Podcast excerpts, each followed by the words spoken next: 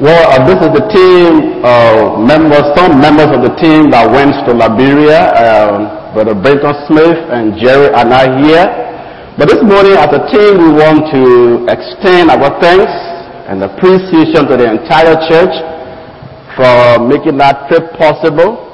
Your money and your prayer and everything you did to send us to Liberia was so good.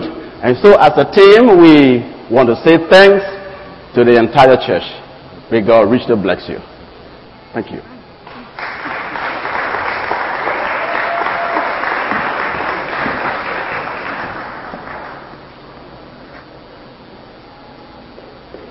Will you bow with me in prayer? Father, this morning we come before your presence and we ask you, Lord, to minister to our hearts from your word. For we pray it in Jesus' name. Amen. Well, one thing that we know that every year, many young men and women in America sign up for the military. And many of them live on military bases around this nation and in foreign land.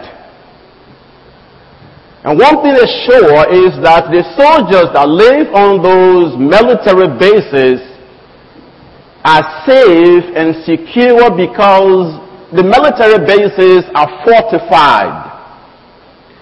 But the opposite happened on a cold Thursday afternoon, November fifth, two thousand nine, when Major Hassan, who had worked with the U S military for several years, armed himself, opened fired, killing thirteen soldiers and wounding thirty others at the Fort Hood military base in Texas.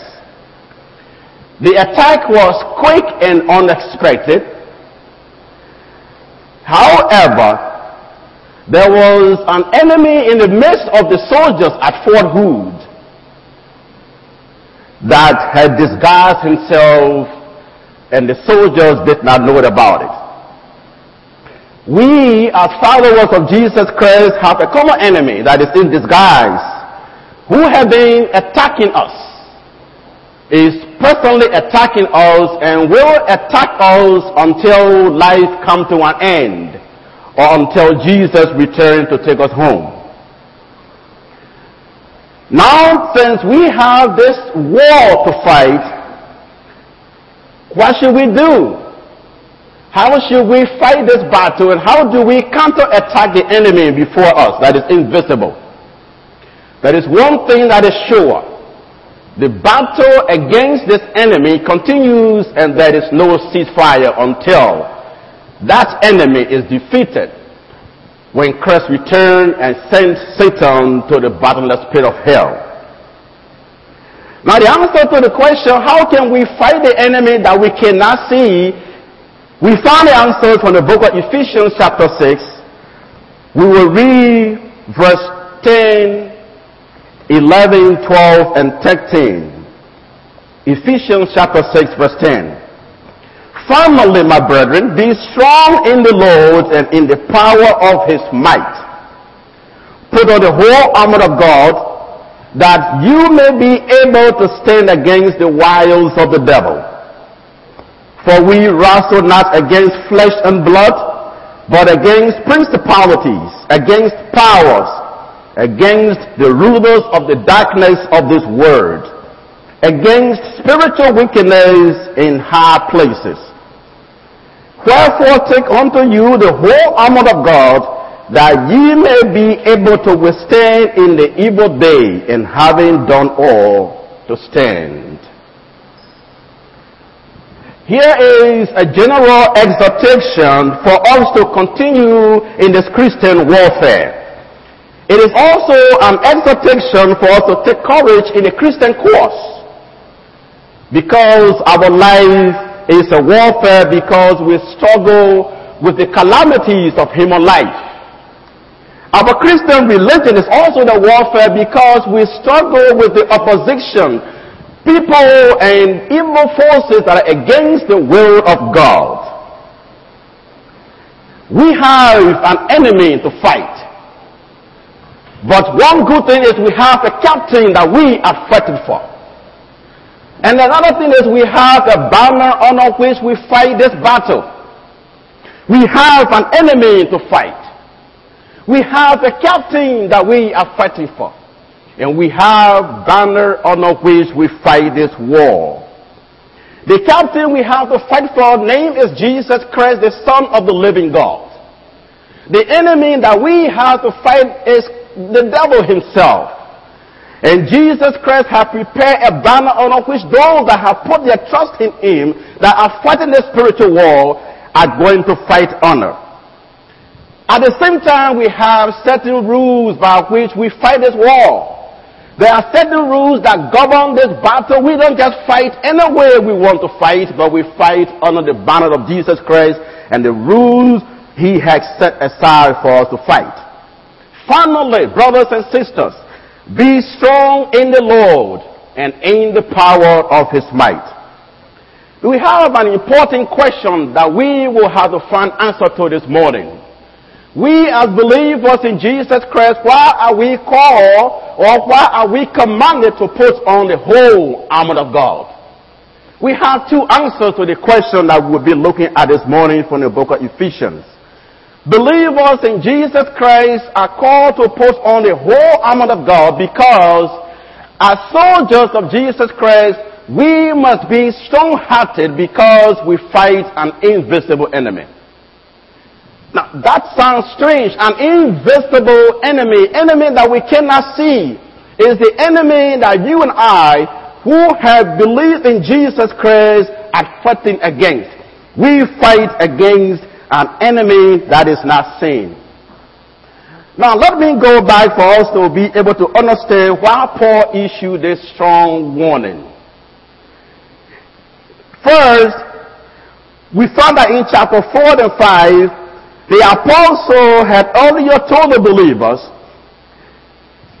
he emphasized the conduct of the believers in chapter four and five. Believers are called to put off the old man and put on the new. Believers are called to imitate Christ. Believers are called to meekness. Believers are called to be sober-minded. Believers are called to talk the truth at all times to one another. Believers are called to stop all corrupt communications. In chapter five, verse twenty-two to chapter six, verse nine, the apostle also come to family relationship in Christ. He emphasized that wives must be submissive to their own husbands. Husbands are to love their wives. Children are to obey their parents. Parents must stop irritating the little ones. Masters or slaves must be obedient to their master, and the masters must treat their slave or their servants with respect and dignity. Be strong in the Lord. Paul, having laid the foundation by which the believers are to govern themselves to fight this spiritual battle, he comes to the point to announce to them that it will not be easy. It is not taking a trip to Liberia on a mission team where we went and ate mangoes and had uh, plums and we ate so many good food. That is not what Paul is describing here. Paul, having laid all this foundation, he told them, believers, the journey before you will not be easy because the believers will be fighting a stiff spiritual resistance, and that is the enemy of God. Therefore, he issued a warning saying, be strong in the Lord and in the power of his might. Be strong, therefore, strong for service. Be strong for suffering when they come. Be strong to fight this battle. We should know that our spiritual strength and courage is necessary if we will fight this spiritual war. We as believers must know that you and I had no sufficient strength of our own. Our strength comes from God. So Paul issued this warning and said, be strong in the Lord. The second reason is, why should we be strong in the Lord and put on God's armor? It's because as soldiers of Jesus Christ, we must be well armed to stand our ground in this fight. We have to be well armed. I want you to note with me in Scripture in verse eleven, which says, put on the whole armor of God, that you may be able to stand against the wiles of the devil. Put on the whole armor of God. We find in our verse that we must put on the armor called the armor of God, the military suit of God. It is not put on the whole armor of Moody Bible Institute, not the whole armor of any other man in this world, but the armor of God is what we have to put on. The armor is being prepared by our Heavenly Father for all those that have accepted Jesus Christ as Lord and personal Savior. It is called the armor of God. We have no armor of our own that will stand the testing time when Satan is prepared to fight against us. It is only the armor of God. So Paul says, put on the whole armor of God. Nothing will keep us standing in this fight except the armor of God. Nothing will help us to stand strong in the Christian faith except the armor of God. Nothing will help us to pass through the gates that Satan has set to track us down in our Christian course except the armor of God. It is called the armor of God. Now this will lead us to another very important question. The armor is being prepared for the believers, but what should the believers do? We also find us in the verse, put on the whole armor of God. Put on the whole armor of God. This leads us to the very important question, why? But the question that first comes to mind is, how do we put on this whole armor? We know that I'm from Africa, and so many people are preaching some sort of gospel that will make the believer to feel that they have to accept Jesus over and over and over and over. Is that how we put on God's armor? The answer is no. There are other tendencies that will tell people that we have to get more of the Holy Spirit of God in us. Is that how we put on the armor of God? No. This is what I suggest how we can put on God's armor. By learning God's word, that you will know and understand the word of the living God. By applying the word of God in your life, by trusting in Jesus Christ as your only source, that is the best armor that we all have. Believing that Jesus Christ died for your sin, rose again from the dead, is seated before God, interceding on our behalf. It's the mighty armor. That's how we put on God's armor. By believing and submitting to God's word and his authority. Put on God's armor. It's not that we have to go and always accept Jesus over and over to be sure we are filled with Jesus in our palms, in our head, on our shoulder, and everywhere. No, once you accept Jesus Christ, you have been forgiven once and for all. But put on God's armor, learn God's word, understand his word, apply his word to your life, trust in Jesus Christ, believe his word, submit to his word. Put on God's armor, believers, that we must be able to stand against the wiles of the devil. Then we have a very important question. Put on the whole armor, which leads us to the reason why.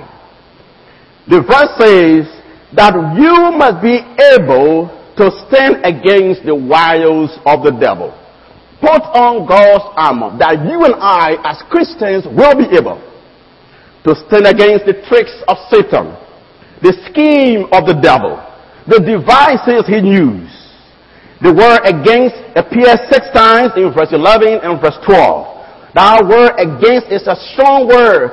Stand strong, put on God's armor, that you and I as Christians will be able to stand against.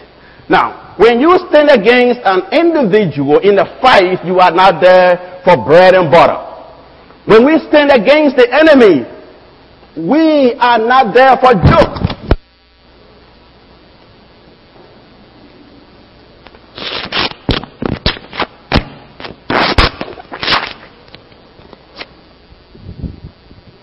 What does that happen?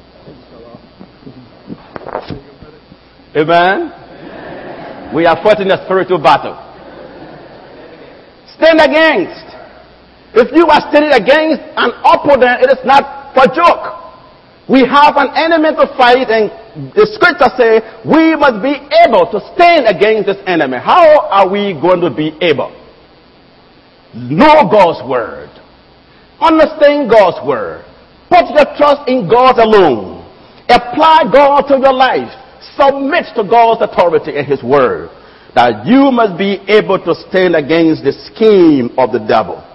That do you know Satan has so many schemes he uses against those that are following God.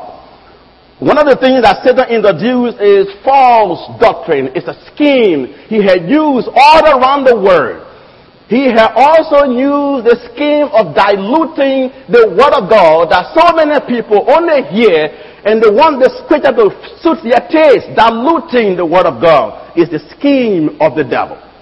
Satan also blinds the mind of people that they will not understand about God. He brings weaknesses in our life that we will not live the Christian life. Put on the whole armor of God that we must be able to stand against the wiles of the devil. This may lead us to another question. Why is it necessary that we be armed by God? Why not go to some of these great military heroes and take from them some armor? We could have gone to Charles Taylor in Liberia. He has so many arms. We could have asked that rebel leader to arm us. He doesn't have the weapon of God. We couldn't go to act of Hitler to arm the believers. He doesn't have the weapon of God. The reason why the believer must be armed by God is only God alone can provide those weapons of war. And those are spiritual weapons that we can use against the spiritual forces of darkness. We have an enemy to fight. And that enemy is in opposition to God and all those who put their trust in God. Another reason why we must be armed by God is God will open our spiritual eyes to see the enemy in the spiritual and be able to fight against that devil. Because you and I cannot see him. He is like a sniper up on the roof of the house, looking down upon us. He sees you and I day by day. And the only way we can fight that invisible enemy, the sniper on the housetop, is to be armed by God. When Satan shoots at you from the housetop, when you cannot see him in the spiritual, every bullet he rings against you will hit you and put you to the ground. Be armed by God. His weapons are spiritual. And the only way we fight this invisible enemy is to be armed by God who gave us the invisible weapon to use against Satan and his, uh, his demons. The enemy we fight against is found in verse twelve. Verse twelve says, "For we wrestle not against flesh and blood." Now that word wrestle is fist, hand-to-hand combat. When I came to America, I watched uh, a kind of sport that I just can't watch called wrestling. I don't know how to do that. But but here are two huge guys who grab each other, and I don't know how cruel that sport is. That's wrestling. To wrestle with someone, you must face to face meet that individual and enter the fight. We have an enemy we wrestle with. But I have another news for you.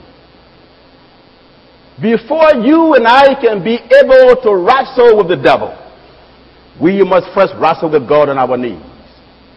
You remember what happened to Jacob? Jacob had gone so wild in his life.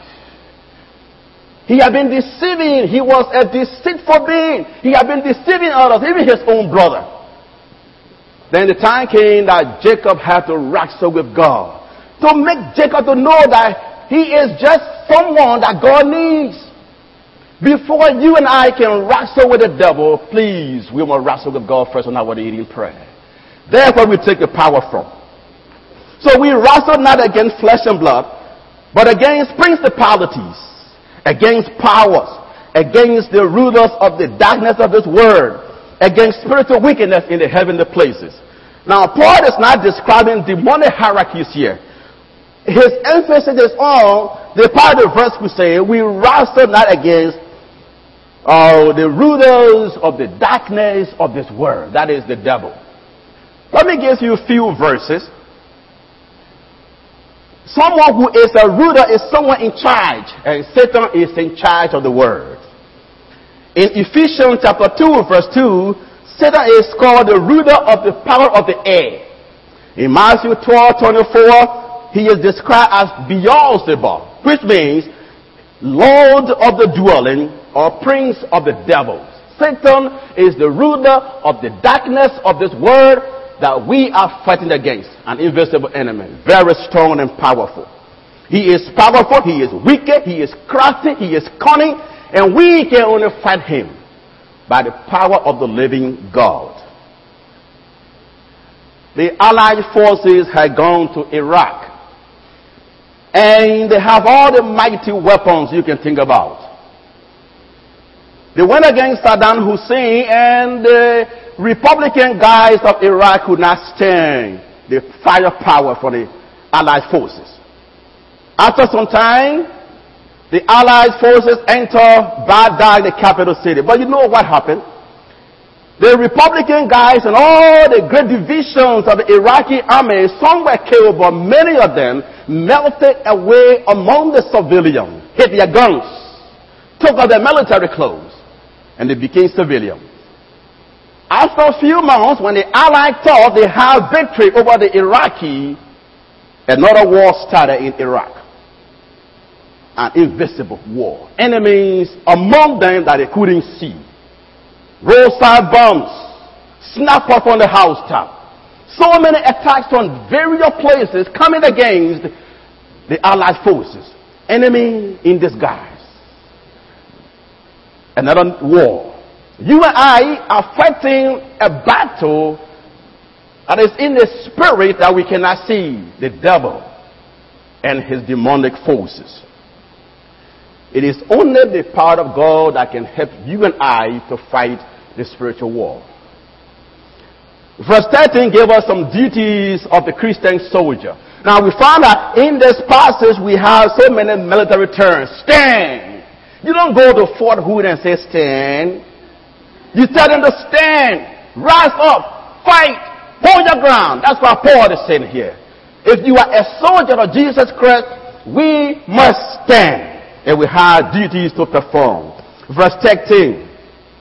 Wherewith take unto you the whole armor of God, that you may be able to withstand in the evil day, and after you have done all, to stand.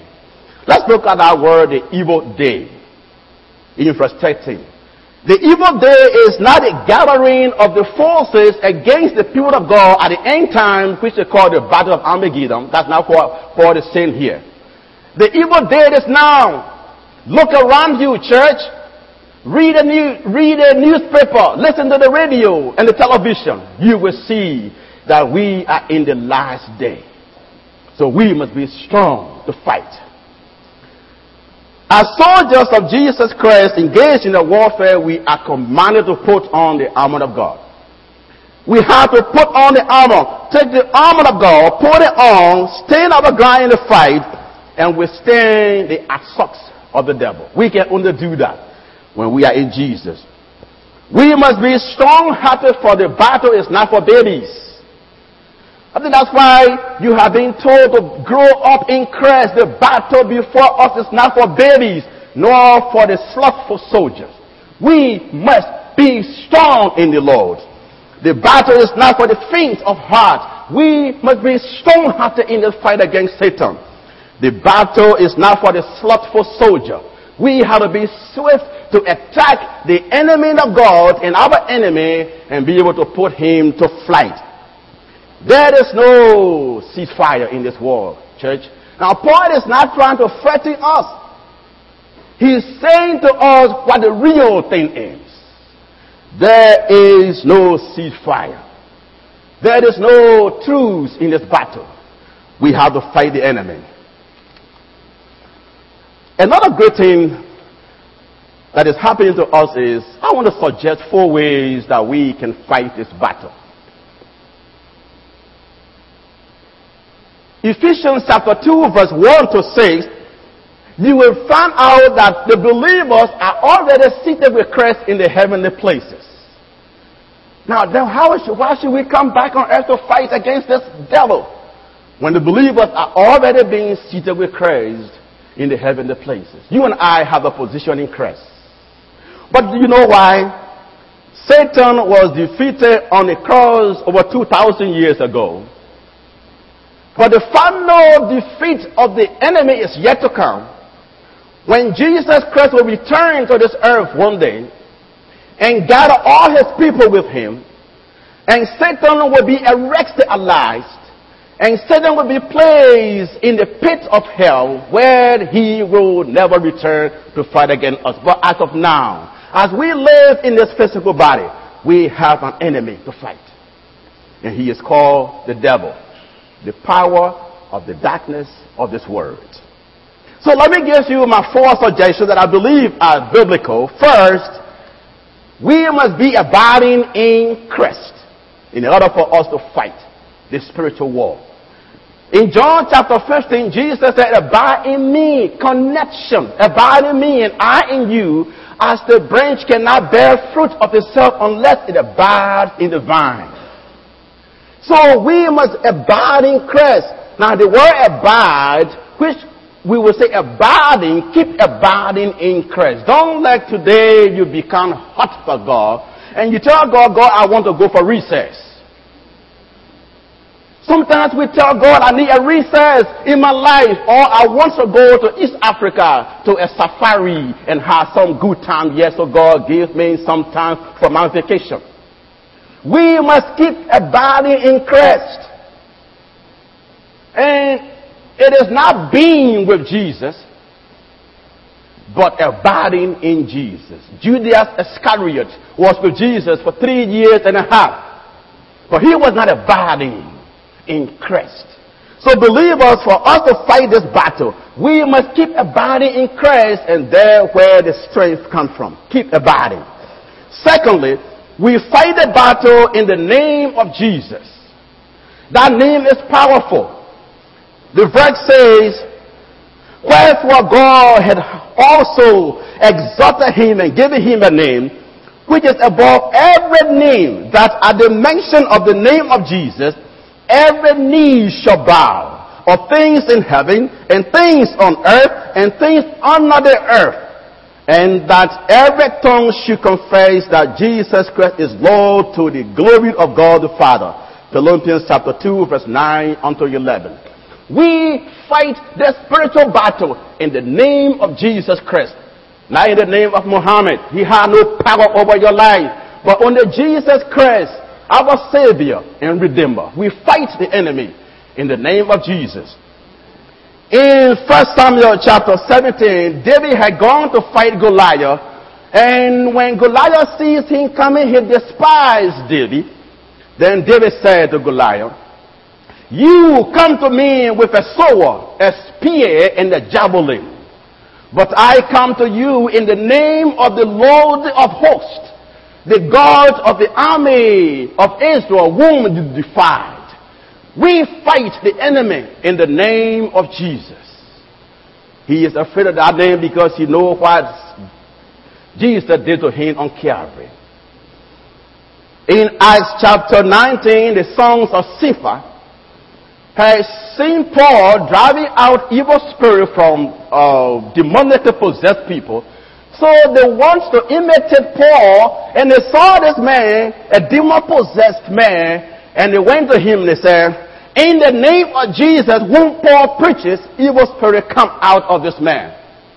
We know the story. The Bible says the man that was possessed, the evil spirit spoke to them and said, "Jesus, I know. Paul, I know, but who are you?" And the end of the story is very good. The demon-possessed man grabbed them, beat them up, wounded them, and they fled. The reason is, these sons of Sifa were not abiding in Christ, and they couldn't use the name of Jesus with efficiency. So we must use the name of Jesus. Thirdly, we fight the enemy through the Word of God because it has divine origin. The Word of God is the weapon of our warfare. We use that against the enemy. It has divine origin. Knowing this first, that no prophecy of the Scripture is a private interpretation. For the prophecy came not in old times by the will of men, but holy men of God spoke as they were moved by the Holy Ghost. Second Peter chapter one, verse twenty and twenty-one. Jesus himself used the Scripture against Satan in his temptation. He said, "It is written, man shall not live by bread alone, but by every word that proceeds out of the mouth of God. It is written, do not put the Lord your God to the test. It is written, it is only God that should be worshipped." Jesus used the word against the enemy. We can fight the battle by the body in Christ. We can fight the enemy in the name of Jesus.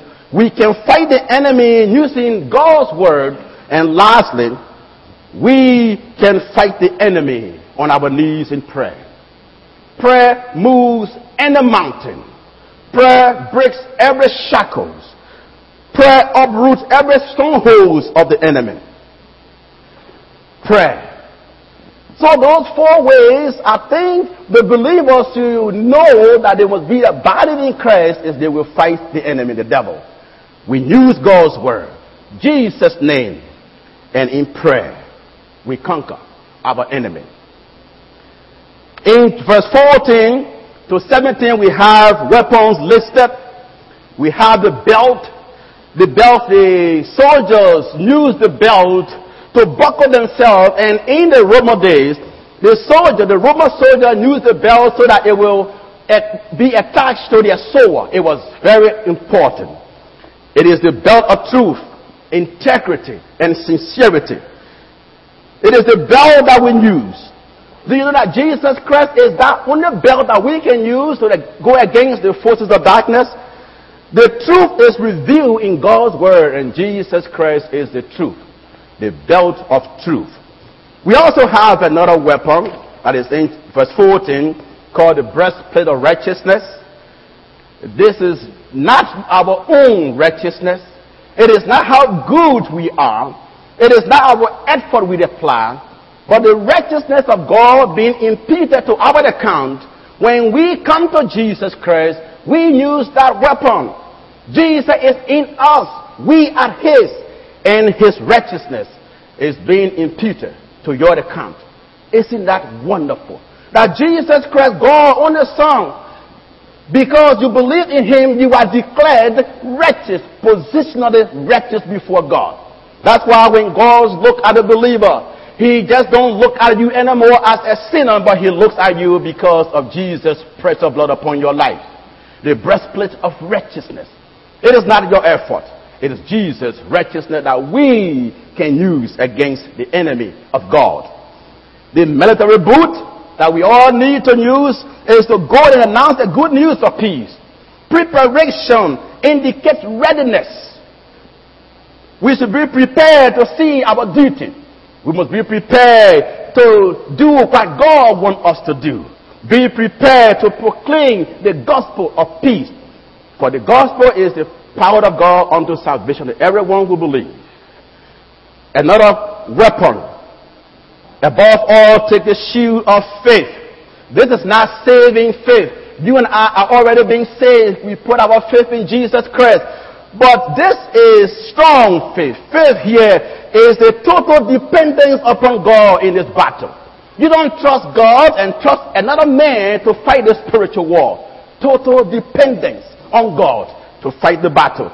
Upon His presence, upon all His power. That with God's power, you and I can go against this invisible enemy. The shield of faith. This is the faith that puts God between us and the enemy. When we have God and trusting in God, we will be able to stand against the wiles of the devil. Another weapon that Paul has is the helmet of salvation. This is the assurance of our salvation. We, Satan will tell us that we are not saved. We are not forgiven. But we have that weapon. We are assured that we are saved. Then alas, we have the sower of the Spirit, which is God's Word. When the church of a believer is using the stick, or using the culture, or using the tradition, Satan takes stronghold of that individual and the church. But we must have God's Word, the source of our strength that we can use against the enemy. When I was reading through this, I want you to check your Bible carefully before we can close. But I did not see the following weapons.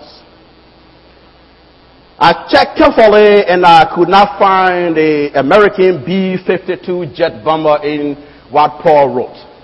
Check your Bible if you find it there. I checked my Bible. I cannot find the Russian A K forty-seven rifle. It is not there. Know the reason? The weapons of our warfare are not carnal, but mighty through God to the pulling down of strongholds. The spiritual war is to be fought with spiritual weapons. The spiritual war can only be fought in the spiritual.